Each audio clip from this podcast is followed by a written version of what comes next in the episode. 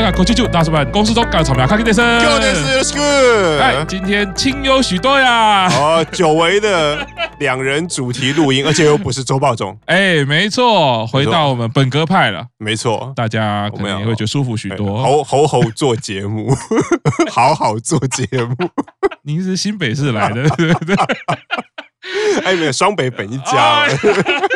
今天要来讲三十一单啦，哦耶，也是充满离别的一单啦。对，只有三十单，二十九单不是离别吗？三十一单的这个表题曲是继麻衣毕业以后再次有毕业单啦，因为前几年有一个现在还没有毕业的成员，他他也是有个毕业曲嘛，可是并没有发成单曲，而是放在精选集里面，其他的都是在那一单里面毕业，要么就是毕业 solo 吧，可是并没有 那么盛大的。把表题曲当成毕业单这种模式，这一单也忽然变成了有两个重要成员要毕业的感觉啦。啊、我觉得那个体感会变这样啦。对，没错。发表的时候本来是说，呃，我们的斋藤飞鸟三十一单、嗯、是跟他的毕业单。对，忽然间有人插队了，就是那个队形一直在变化。啊、本来以为哦哦，原来是飞鸟先走，真夏变成最后一个。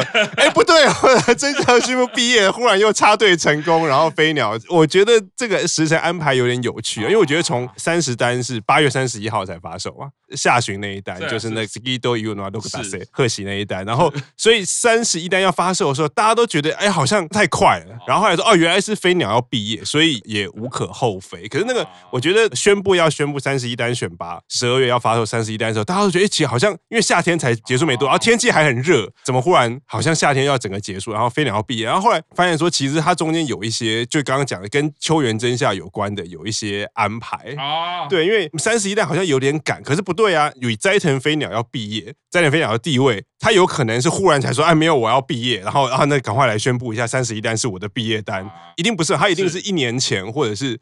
一年半以前就已经排定，斋藤飞鸟是明年夏天下旬结束之后，然后要发布啊。可是为什么它的发布的时程会让人觉得有点赶？因为我想了很久，我想说，那可能是因为就跟秋元真夏有关。斋藤飞鸟去年十月多就三十一单就宣布要毕业，对不对？可是到现在，我们到录音现在录音为止，然后我们现在录音时间点是下个礼拜是十一周年的 Birthday Life，是到现在都不知道斋藤飞鸟的毕业演唱会是什么时候，是反倒是后面才发表的秋元真夏真夏是。是今年一月七号还一月九号，就是红白结束后一周，而且刚好跟百事麻衣同一天。哦，对对对对对，跟同一天，他等于是已经发售，他过完红白，然后秋元真夏才说啊，那我也要毕业了。可是我的毕业演唱会很快就决定了，是 Birthday Life 的最后一天，所以我觉得后来想想啊，他可能营运想操作的手法是前面就是红白以前的媒体焦点全部放在飞鸟要毕业上面。哦哦然后等红白结束以后，就开始是秋元真夏要毕业，所以 Birthday Life 的最后一天早就已经安排好了嘛。第五天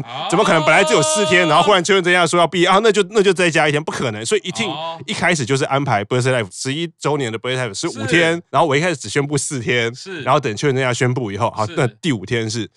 秋元真夏的毕业演唱会，所以我觉得他，你也可以说是村外跟村内，因为在村外偶像圈之外，一定是斋藤飞鸟的名气比较高。可是，在粉丝内部，大家俗人讲村内，秋元真夏的地位也是很高的，因为现在是队长，然后又是一期生，所以我觉得营运这个安排是有媒体的焦点有安排好。所以我觉得现在都还没有宣布飞鸟的毕业演唱会的话，可能就是要等秋元真夏毕业以后才会跟你说那斋藤飞鸟的。毕演唱会是什么时候？就是重新再把焦点放回斋藤飞鸟身上。Q 桑这个果然是媒体经验人呢，在这一连串的措手不及，归纳出这个超合理的，我觉得超级合理的。而且我觉得后来想想，他们可能一开始没有想的那么仔细哦。然后开始真真的，我记得三十一单要发售，他会觉得啊，这个这也太赶了吧。而且因为三十一单那个时候发布已经是年末了，大家就会觉得说啊，年末那就大家好等着过年嘛，然后过年完再来一个消息或什么。哎，怎么为什么要赶着过年前？我后来想。哦，可能应该是有这样子的哦，实际上非常非常合理，因为 Q 长讲到一个重点，就是媒体焦点这样的资源你要怎么分配？对，常常讲到所谓的注意力经济嘛，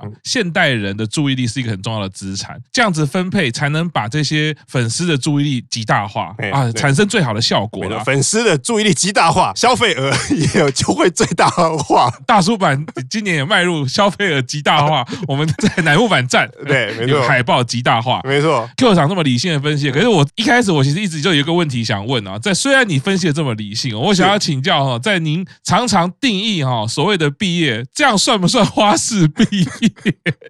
因为我 我我自己的感觉是会觉得被插队的感觉太强了啊，就是我没有经历过这种，就是本来讲好是 A 要毕业，而且是重要成员，对，是一个媒体焦点也好，是一个我也很有感情也好，哎，怎么你忽然又来一个，而且还要先？对，而且感觉好像是故意让你们松懈了，因为然后飞鸟要毕业，那一定不会有人再宣布了，因为焦点就在飞鸟边，啊，没想到就有 就有那样硬生生。好了，我觉得这应该有点算，与其说这样花式毕业，就是弄得你措手不及。就是我的心里还想着，好啊，那我就慢慢的等着，看着飞鸟要离开啊，不行，在看着飞鸟离开之前，有一个人要先离开，你还得先，也不是说分心，就是你要多承受一个另外的离别，就是觉得心情很微妙。好，好像翻以前的版历史，好像也没有这样吧。呃，其实我觉得比较接近的，我觉得七周年的时候，七濑跟卫藤美彩的毕业可能可能会有点像，然后可是那个时候其实那个时候就会觉得，因为那时候美彩前辈也要毕业，是，可是七濑已经先宣布了哦，然后所以卫藤美彩是参加了七周年的 Birthday Live，可是七周年的 Birthday Live 焦点全部都在七濑要毕业上面，然后是等七周年的 Birthday Live 结束，大概。过一个月还两个礼拜，美彩才办了自己的毕业演唱会，所以我觉得那个时候可能当事人不会那么在意，可是我觉得营运会想说啊，其实有点可惜，因为卫藤美彩也是前排福神成员，我们为什么没有办法也把卫藤美彩的毕业极大化？然后对，就是如果我可以，比如说办两次 birthday Life，一次是七濑毕业，一次是美彩毕业，那不是很完美吗？虽然说实际上不可能，是，所以我觉得他们就一直在想极大化这件事情，就消费额就会极大化，对，消费额就会极大化，哎，是哎。我觉得这个很有道理哈，就是算解开了年初的有一点手忙脚乱的感觉了。哎，其实从营运的角度，从媒体焦点的角度，这样的安排哎，超级合理的。嗯，粉丝当然心会掉在那边，但却也是可以专心的。好，现在就是好好的，我们要送秋元真夏跟他道别。没错，或许也是一个不错的设计啦。手忙脚乱、措手不及的一张三十一单的历程里面呢，回过头来就是两名一期生就要毕业了。对，奶油版真的时代的。交替已经开始了，其实不是已经开始了，就完成了。对，因为其实应该是完成了。对，就是一期生。对，但是啊，终于 终于全部毕业完毕。就那一张照片嘛，然后就是那个对倒梯形的那个照片，就哎，全部都功德圆满，功德圆满，接引是接引西方。谢谢一期生打下的乃木坂的世代啦，当然还有二期生，我们的炫音最近戏剧表现也是很多啊。对，那老前辈就剩他嘞。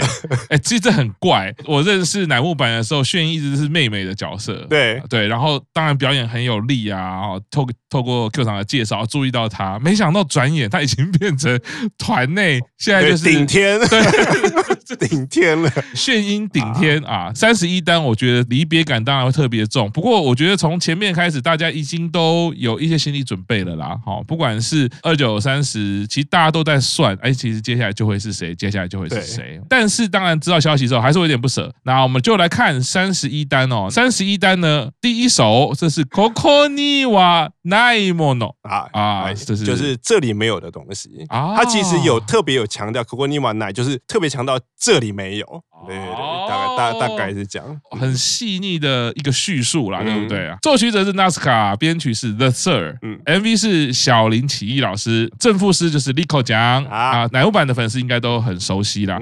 作曲者 Nasuka 呢，其实在局版著名的黑羊就是他来作曲的。最近呢，英版新单曲音乐也有两首歌，那音乐这一首歌其实也就是他作曲的。那在奶油版的世界里面呢，还有一首歌 《Jigo Ju》哈，《Jigo Ju Day Go》。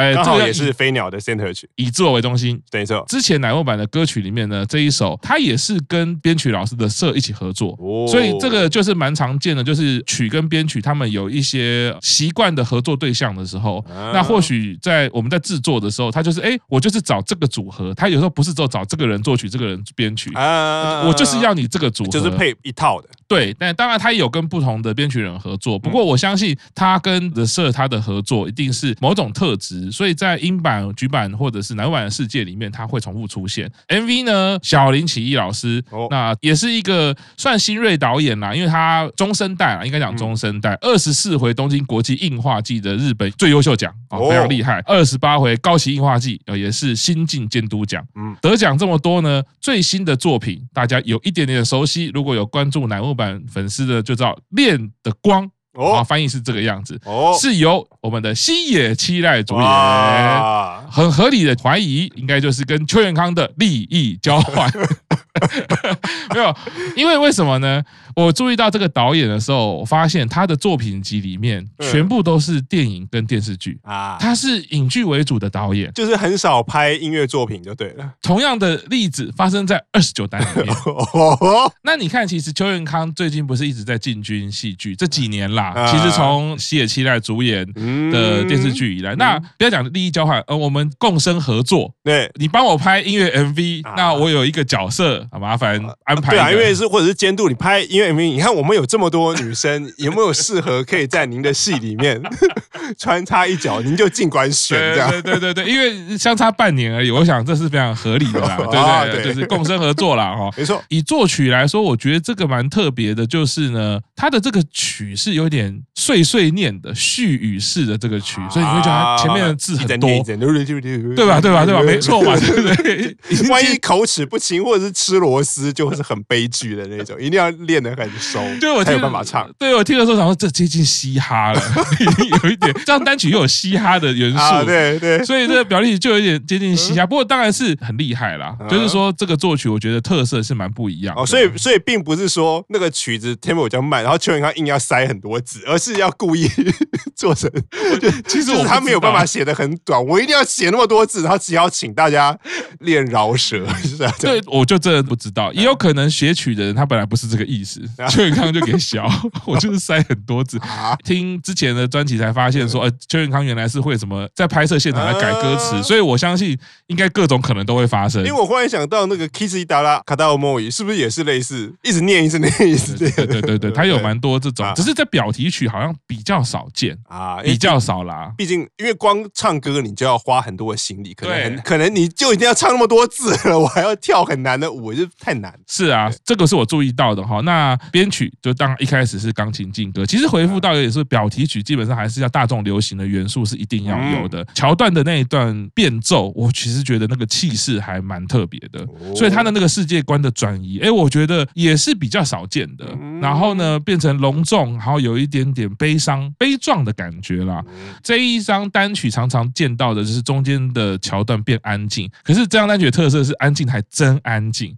一般来说，有时候不会那么安静，但这个就是完全非常落差很大。嗯，回到歌曲跟 MV 本身，我自己是。看到了，在这一支 MV 里面蛮精细的设计啊！我原本看过去的时候，就是很单纯知道飞鸟是担任一个设计师啊，有一个梦想，有一个梦想当设计师。接下来大概就是哎，因为友情啊，梦想大概有往前了，嗯，最后就是群舞嘛，这样子。仔细看的时候才发现，它大概分为两个世界观。嗯，哦，那这两个世界观，因为我跟我的主推阿美有关，所以我特别注意一下。那才发现哈，其实它的这个歌曲跟 MV 的画面，其实都有去对应一些事情。例如说，像室内设计师这个角色，在第一个转折一定就是飞鸟看自己的设计图，本来不好意思让小英还有那个美月看到，对，然后后来趁他们睡着了就把它丢掉嘛，啊，对，放在垃圾桶。其实那个就是蛮常见的嘛，就是说啊，我放弃我的梦想，或者是说我觉得自己不够好，嗯，那结果后来当然是被美月捡起来了嘛。那那个是第一个转折，然后接下来是我觉得比较我会注意到，就是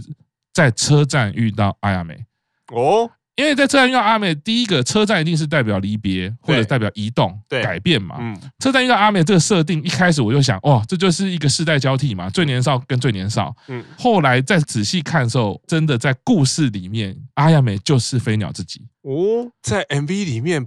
除了在车站里面遇到飞鸟，还有在什么地方出现呢？答案就是因为他没有出现啊。说明一下哈，就是我他在车站的时候，就是已经他放下他的梦想了，啊、所以他去车站的时候有点代表离别、落寞的那种感觉。要离开了，对。嗯、可是呢，他一开始惊讶的眼神是看到那五位像是模特儿走秀般走进来，很不协调，而且很不正常的感觉，因为他们有穿着特别设计过的服装。对，对，那其实这个服装，因为像第一位看那个就知道，连家那个服装超妙的嘛，对，那个就就不是一般人会出去逛街穿的，就一定是参加什么秀或者什么 party 才会穿的。对大家会有点戏称那种巴黎时装秀，他穿的根本是人不会穿在身上的，就是刚 Q 长讲的那个不是一般人会穿的嘛。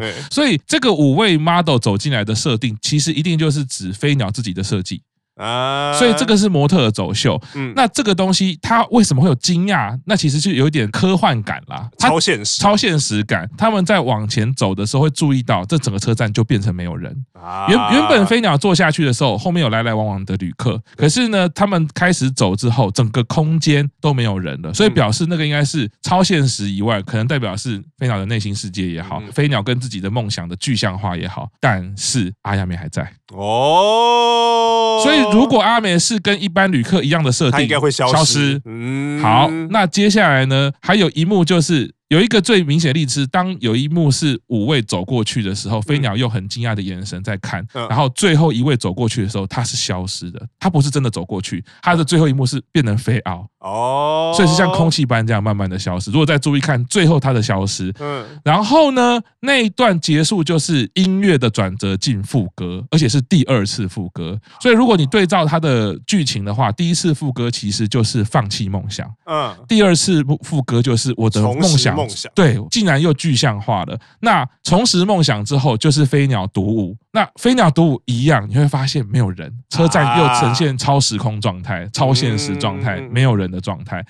然后呢，在他开始跳副歌的这一段的时候，另外一边的剧情就是友情发挥了。山下美月跟小樱还有秋元真夏一起把设计图交给梅泽美波，然后梅泽美波点头了，所以小樱露出了啊，又嘎哒。啊，赶上了，或者是，是小樱跟美月把飞鸟的梦想捡起来了。其实飞鸟开始独舞跟小樱这个剧情是几乎同时间的，所以表示那个梦想除了在斋藤飞鸟的心里面，不知道为什么又燃起啊。但是呢，另外一边他的朋友也真的把他的梦想具象化了。那在这个副歌的最后进转折的时候，嗯，就是斋藤飞鸟看见阿亚美，所以他吓一跳。啊，对，那这个就是原本他如果回到刚刚讲的，其实阿美不是真实的人，他代表的应该是 maybe 过去的梦想，或者小时候的梦，小时候的热情。你忽然看见，你会有害羞的感觉。嗯，对的，我们常常看那种时空剧，有没有啊？看到我年轻的时候，原来是这个样子。想到年，因为我忽然想到那个赤木老师讲的这个部分，其实他们在现场表演这首歌，或是在英翻表演这首歌，你会知道阿美的位置其实一直站在飞鸟的正后方。啊所以，因为他表演的时候很明显，飞鸟是中心，然后其他成员都是左右对称，唯一另外一个没有。没有对称，就是阿美。阿美其实是在等于是另外一个东西，所以那个时候大家都说，哦，那这首歌等飞鸟离开以后，那 center 应该就会是阿美，因为阿美是唯一整个队形里面不对称的，对称，应该说没有人跟他对位。对，其实他的对位就是飞鸟。所以 Q 赏这样讲，补足了我对这首歌的佩服。这个包括是乃木坂世代交替的概念有在里面，也包括了在剧情当中怎么样设定阿美跟飞鸟的角色。所以其实 Q 赏你观察超细致，对，阿美就是没有。出现，所以反而更证明了他在剧中代表的是一个，你说是飞鸟的内在人设也好，或者是他内在的原初的感动、梦想、理想，或者是曾经的想法也好。所以阿亚美看到，你看我们以前看那种时空剧有没有？年轻的自己看到老的都不会有想法，就你是谁，你就是个老人。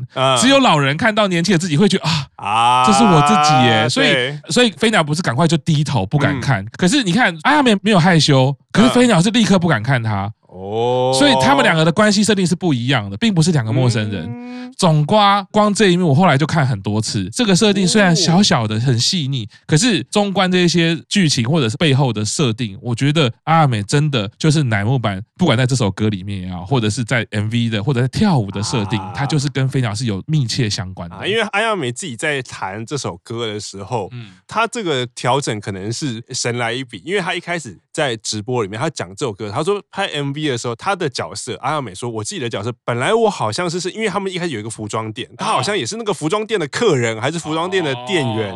后来拍的时候，不知道为什么他就把阿美的角色改成这个角色，阿美自己也不知道角色代表的意义，因为做这个改动其实还蛮神来一笔的。对啊，因为我我在想说，为什么飞鸟看到他要害羞，可是阿亚美看到他没有啊？啊，对，如果两个本来就认识，应该是两个都哎，怎么是你？对，可是不是，很明显是一个认识对方，一个不认识。嗯，在借由车站到底有没有人去做比较的话，这个故事对我来说又配合上他放在副歌的点啊。好，第一个副歌是放弃梦想，第二个副歌是遇到梦想，第三个大桥段是我好像看见了年轻自己的梦想。最后，当然第三次副歌就是友情具象化了。嗯，那那个手把摘的飞鸟蒙住。对对，来就是我，让你看看你设计的衣服是之类的，对，在成员身上啦。最后就是一个感动，乃木坂全员集合在这个平台的草原上面一起共舞。所以在这段的设计其实是很感人，而且重复在观看的时候，不管是以现实中，就像 Q 长刚刚讲，这首歌未来的 center 就会是阿美，嗯，或者是我们在说的，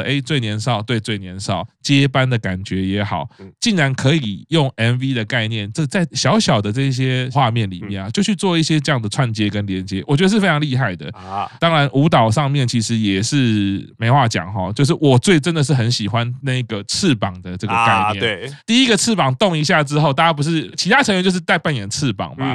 第二个动作是大家要转转转转转转转，很像那个卫兵有没有？啊，老实说，我那时候是在看我们家鲁鲁鲁 啊。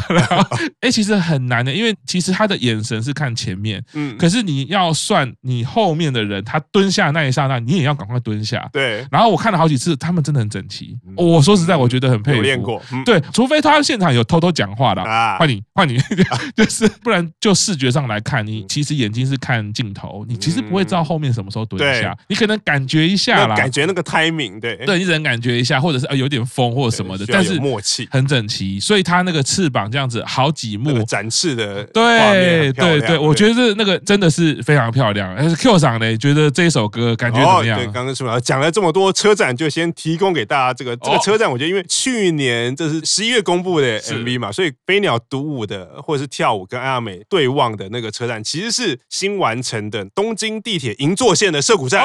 涩谷站，如果大家有印象的话，在疫情前大家去，你会发现涩谷站一直在施工，一直在施工，一直在这个，它是银座线的最后一站。是，然后在疫情期间终于施工完成了，所以其实刚好在 MV 在公布之前，其实刚好那个时候我十月底有去，有去东京一次，然后那一次有跟全员蛋，大概我们在涩谷吃完饭，然后准备要回去的时候，我就当时我想说，哇，涩谷站变那么漂亮啊！所以后来 MV 一出来，我说这个不就是那个涩谷车站吗？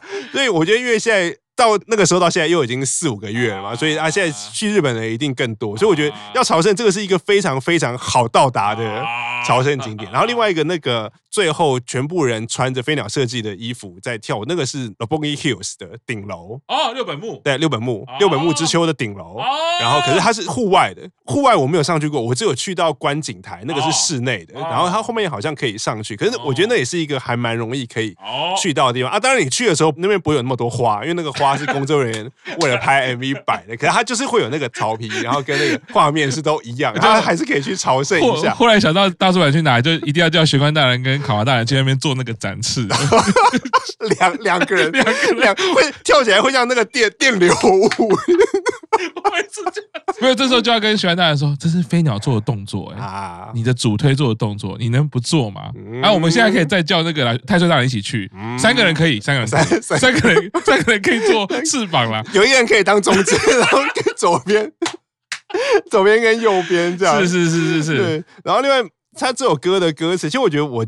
后来在看这首歌的歌词或者听他唱的时候，我觉得我有一点点有点像期待的 B H，就是绕远路回家的。因为那种绕远回家那首歌，我觉得那个核心第一个要离开，然后他想要去，然后他说虽然我是胆小鬼，可是我要去离开，我要去看看胆小鬼要前往新的世界。然后跟飞鸟这首歌有异曲同工之妙，因为歌名就是这里没有的东西，可这里没有东西，并不是嫌弃说这边怎么没有，而是说这边东西有很多很多很多，可是也不是说每个地方是完美，就是也不能说有一好就没两好。可是就是我在这边得到了那么多东西，可是有些东西是我跟大家在一起，我没有办法得到的。然后，所以他的歌词里面有有些事情，如果不是靠自己去尝试，是没有办法体会的。是。然后我一直依赖别人，一席生最年少嘛，以前都是姐姐，即使二席生、三席生也几乎年纪都比较大，一直依赖别人，虽然不会受伤，可是我一定不会知道真正的天空是什么颜色，不会知道天空有多么的宽广。可是待在这边绝对不是被这边拖住了脚步，相反，就是因为有这个地方，所以我才可以做出这么棒的离别。所以你会觉得啊，对，所以他要离开这边去找寻的是这边没有的东西，而不是对于这边的不满足，所以要离开。邱元康老师，对对。然后在 MV 里面，我觉得自己比较有感的，当然就是几乎 MV 里面的第一个镜头，就是我们的飞鸟学姐帮幼才穿衣服。大家如果知道有看到中国古代的民间故事的话，就是有一个成语叫做“黄袍加身”。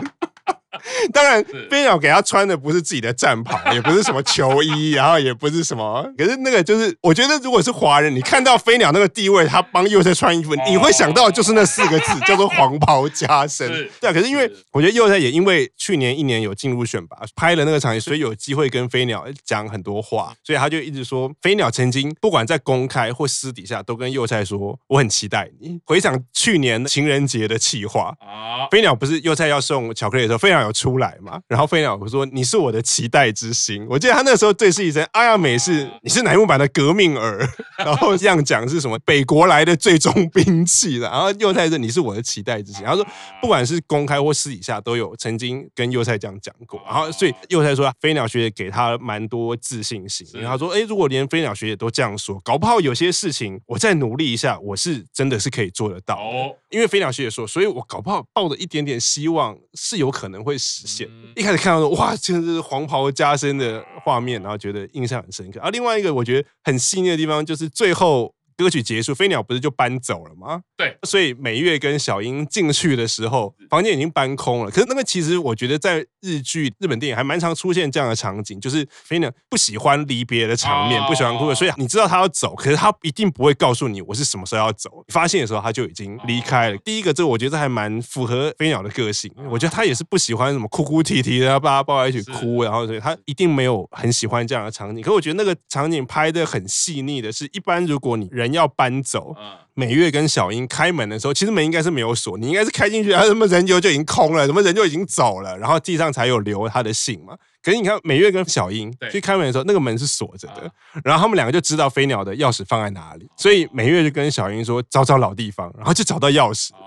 然后才开门进来，那个很吸引是飞鸟，他也知道你们知道钥匙在哪里，最后还是让你们有一个熟悉的，哎，我知道飞鸟的家要怎么进来哦。可是进来的时候已经走了，然后你看他有留一个纸条，他的上面写的是 “Itadakimasu”，他不是写さよなら，他也不是写拜拜啊。“Itadakimasu” 在看日剧或什么时候出门了就讲 “Itadakimasu”，其实。 通常会翻译成“拜拜”，我要走了，拜拜啊！可是其实 “itadakimasu” 的意思，我记得以前日本老师这样说，因为 “itadakimasu” 它意思就是我们还会再见。哦，我是 “ite”，然后我会在 “kimasu”，“kimasu” 就是回来。哦。所以为什么人从家里面出发会说 “itadakimasu”？因为我会回家，所以他最后并不是跟你说“さよなら”，加内的麻衣的歌就是加内嘛，拜拜。没有，他是说 “itadakimasu”。当然还是一个离别，是是，可是他并不是说我们这辈子就老死，我也没有要隐退，说我们还是会在哦 再见了。所以他最后淡化那个离别的悲伤感觉，他只是要去找这里面有的东西嘛。我不是要离开这个地方。日语小教室超值得的。有时候我们习惯翻译，或者习惯看翻译啦，那或者是翻译者他也没有去考量整个奶油版文化，也或者是他就翻译拜拜或翻译再见的时候，我们会无法去理解人家日本文化在那个设定上，它其实的概念。对，因为那个其实你要翻有点难翻译，你总不能说括号我还会再回来，我们还会再见面。日文含意思是我是会再回来的，哇，我们是会再相见的。太精彩了，太精彩了。虽然说听了这样 Q 厂就可以骗自己。会会，他会回来的，回来的，他没有要隐退。对，Q 厂讲的，Q 厂讲的。表题曲的 MV 真的，我第一次看的时候，当然带着悲伤的感觉啦。那时候连我们我们那个，我记得我学完大人连看都不看，坚持不看啊，没错。但后续我们开始准备做三十一单的时候呢，哎，真的看到很多细节，也包括刚刚 Q 厂讲的很多小地方，所以把它拼凑起来，包括飞鸟的人设，或者是 MV 里面要传达的很多小地方，我们开始做节目之后分析这些 MV 或者是歌曲呢，感动是加倍的，细腻的去拆解哦，去看的时候，你会感觉到哇，好花钱花的很值得，买到了很多人家精心设计的概念。没错，人运有把它极大化。好，那我们先休息一下，稍后继续听大叔版公式中。